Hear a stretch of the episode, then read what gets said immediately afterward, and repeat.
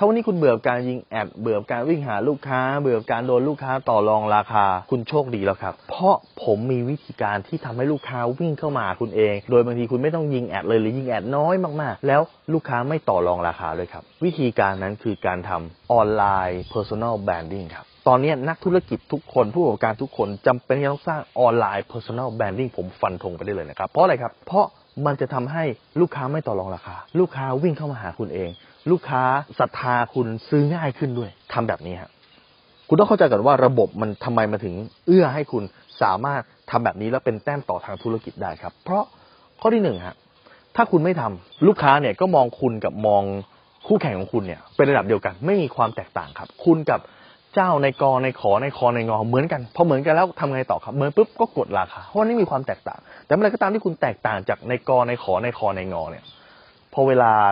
ลูกค้าจะซื้อลูกค้าอยากจะซื้อคนที่เขารู้จักมากกว่า แพงกว่ากันหน่อยไม่เป็นไรแต่ซื้อคนที่เขารู้จักเขาซื้อแล้วเขาสบายใจดังนั้นการต่อรองราคามันจึงไม่เกิดขึ้น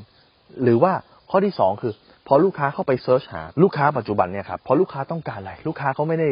เหมือนสมัยก่อนที่ไม่มีข้อมูลไม่สามารถ search ได้ปัจจุบันนี้ลูกค้าจะไป search ครับแล้วเมื่อไป search แล้วเนี่ยถ้าเกิดเขาไปเห็น content ของคุณมากขึ้นมากขึ้นมากขึ้นเขาจะเกิดความ trust เกิดความน่าเชื่อถือครับว่าเฮ้ยสิ่งที่ คนที่ทำเป็นคอนเทนต์เนี่ยเฮ้ยมันมันมันได้ประโยชน์นะแปลว่าคนคนนี้ต้องมีความรู้ความสามารถเรื่องนี้จริง ๆ สมมติคุณบอกว่าคุณมีความเชี่ยวชาญมากเรื่องพระของหลวงปู่โตนะครับ ของหลวงปู่โตเนี่ยนะครับคุณสามารถที่จะวิเคราะห์ได้ว่าแบบนี้แท้แบบนี้ปลอมนี้แท้นี้ปลอมสอนวิธีคนดูว่าแบบไหนแท้ไหนปลอมคุณไปทำคอนเทนต์ไว้ครับ เมื่อสมมติคนคนหนึ่งเขาบอกเขาอยากจะศึกษาอยากจะเช่าพระหลวงปู่โตขึ้นมาปุ๊บเขาจะไปดูช่องคุณอ๋อคนนี้บอกว่าแบบนี้แท้นี้ปลอมนี้แท้นี้ปลอมถามว่า ถ้าวันนี้ก็จะเช่าก็จะเช่าใครก็เช่าคนนี้แหละครับ ที่บอกเขาได้ว่าตรงนี้แท้นี่ปลอมเช่าคนนี้สบายใจสุด ในคลิปนี้ผมจะบอก 4 วิธีที่คุณสามารถสร้างออนไลน์ personal branding ง่ายๆนะครับโดยการใช้แค่มือถือเครื่องเดียว ข้อที่หนึ่งครับคุณต้องเข้าใจว่าการสร้างออนไลน์ personal branding เนี่ยนะครับคือการสร้างคุณค่าให้กับคนอื่นคอนเทนต์ที่คุณโผล่มาในทุก ๆ แพลตฟอร์มเนี่ยโผล่มาเพื่อสร้างคุณค่าครับ คุณไม่ได้โผล่มาแล้วก็บอกว่าสวัสดีครับผมเป็นผู้เชี่ยวชาญเรื่องนี้ไม่ได้ครับคุณ โผล่มาแล้วคุณสอนเทคนิคเขาเทคนิคการดูพระ เทคนิคการทำให้หน้ากระจ่างใส เทคนิคการทำให้ตัวเองหุ่นดี เทคนิคการขาย เทคนิคนู่นนั่นเทคนิคทุกอย่าง เทคนิคที่เขาสามารถเอาไปใช้ได้ครับ เพราะอะไรครับ เพราะมันจะช่วยทำให้เขารู้สึกว่าคุณไม่ได้มาเพื่อโอ้อวด คุณมาเพื่อให้ประโยชน์อย่างใดอย่างหนึ่งกับคนฟังอยู่ กับเขาซึ่งเป็นคนที่หาสินค้าตรงนี้หรือประสบปัญหาตรงนี้อยู่ครับ เขาจะเริ่มโอเคกับคุณมากๆแล้ว คุณอาจจะโพสชั่นตัวเองเป็นครู หรือไม่ต้องเป็นครูก็ได้นะไม่จำเป็นที่จะต้องเป็นครูเสมอไปนะครับ ก็เป็นนักธุรกิจคนหนึ่งที่มีความรู้ประสบการณ์ 30 ปี 40 ปี ในเรื่องนี้อยู่ในวงการนี้คุณสามารถให้ความรู้กับคนที่เป็นมือใหม่ หรือคนที่เขาจะเข้ามาซื้อสินค้าได้ เพื่อไม่ให้ถูกหลอกหรือเพื่อให้เลือกซื้อสินค้าอย่างมีประสิทธิภาพเพิ่มมากขึ้นสองที่นี้สองคือคุณต้องเลือกแพลตฟอร์มที่เหมาะครับถ้าคุณเป็นคนที่ชอบเขียน คุณก็เป็นแพลตฟอร์มที่ชอบเขียน เช่น Blockdit หรือว่าเป็นแพลตฟอร์มเป็น blog post ต่าง ถ้าคุณชอบเป็นวิดีโอ คุณก็อาจจะไปวิดีโอยาวๆ อาจจะไป YouTube วิดีโอสั้น ๆ อาจจะไป TikTok นะครับหรือไม่ยาวไม่สั้นอาจจะไป Facebook นะครับหรือคุณชอบ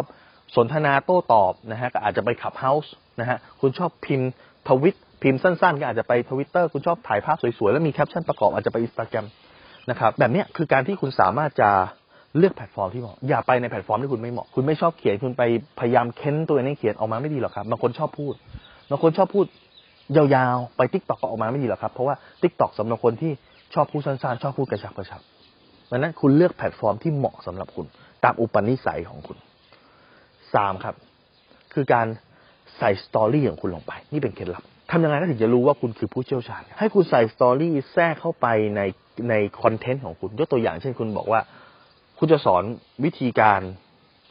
ดูหลวงปู่โต นะฮะว่าหลวงปู่โตเนี่ยนะครับแบบไหนเรียกแท้ไม่แท้ คุณก็บอกว่า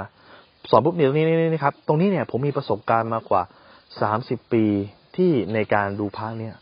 ดังนั้นเห็นไหมคุณแทรกเข้าไปแล้วว่า คุณมีประสบการณ์กว่าสามสิบปีในการดูสิ่งนี้ คือการแทรกเข้าไปใน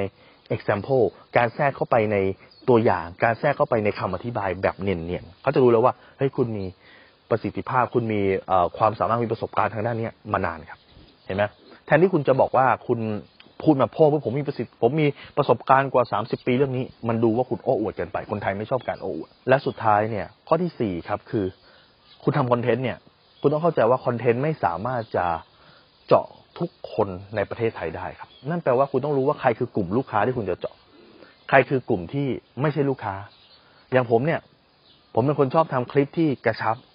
รู้เรื่องเลย ดูปุ๊บรู้เรื่องเลย ผมไม่ชอบพูดยาวๆนะคนที่ชอบฟังยาวๆแบบชอบฟังพอดแคสต์นะฮะฟังไปเรื่อยๆอาจจะไม่ชอบฟังผมก็ได้ แต่ถ้าคนชอบฟังสั้นๆสามนาทีสี่นาทีรู้เรื่อง อาจจะชอบฟังผมดังนั้นผมจะรู้ว่ากลุ่ม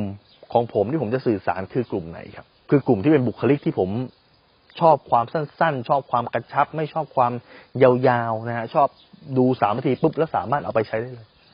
ผมชอบคนแบบนี้ ผมจะทำสื่อสารไปที่คนแบบนี้ ผมจะไม่พยายามที่จะเป็นคนอื่น ไม่พยายามจะไปเจาะกลุ่มอื่นที่ไม่ใช่กลุ่มที่ผมโอเคครับ เห็นไหมเมื่อไหร่ก็ตามที่คุณรู้เทคนิคและเทคนิคสี่ข้อเนี้ยเข้าไปในแพลตฟอร์มที่ในโซเชียลมีเดียที่ลูกค้าจะมีโอกาสไปเจอได้ครับ แบบเนี้ยคุณจะเป็นแต้มต่อที่คู่แข่งไม่มีทางตามทันครับ ถ้าคุณสนใจสาระความรู้แบบนี้ครับ คุณสามารถติดตามที่เพจรู้รอบตอบโจทย์ธุรกิจ ทุกวันเวลาเจ็ดโมงครึ่งจะมีคลิปความรู้แบบนี้ครับ ส่งตรงถึงคุณทุกวันถ้าคุณไม่อยากพลาดคุณสามารถติดตามที่หลายสายแบงก์สุภกิจได้เลยครับ ทุกครั้งที่มีคลิปใหม่เราจะส่งคลิปตรงไปที่มือถือคุณโดยทันทีครับ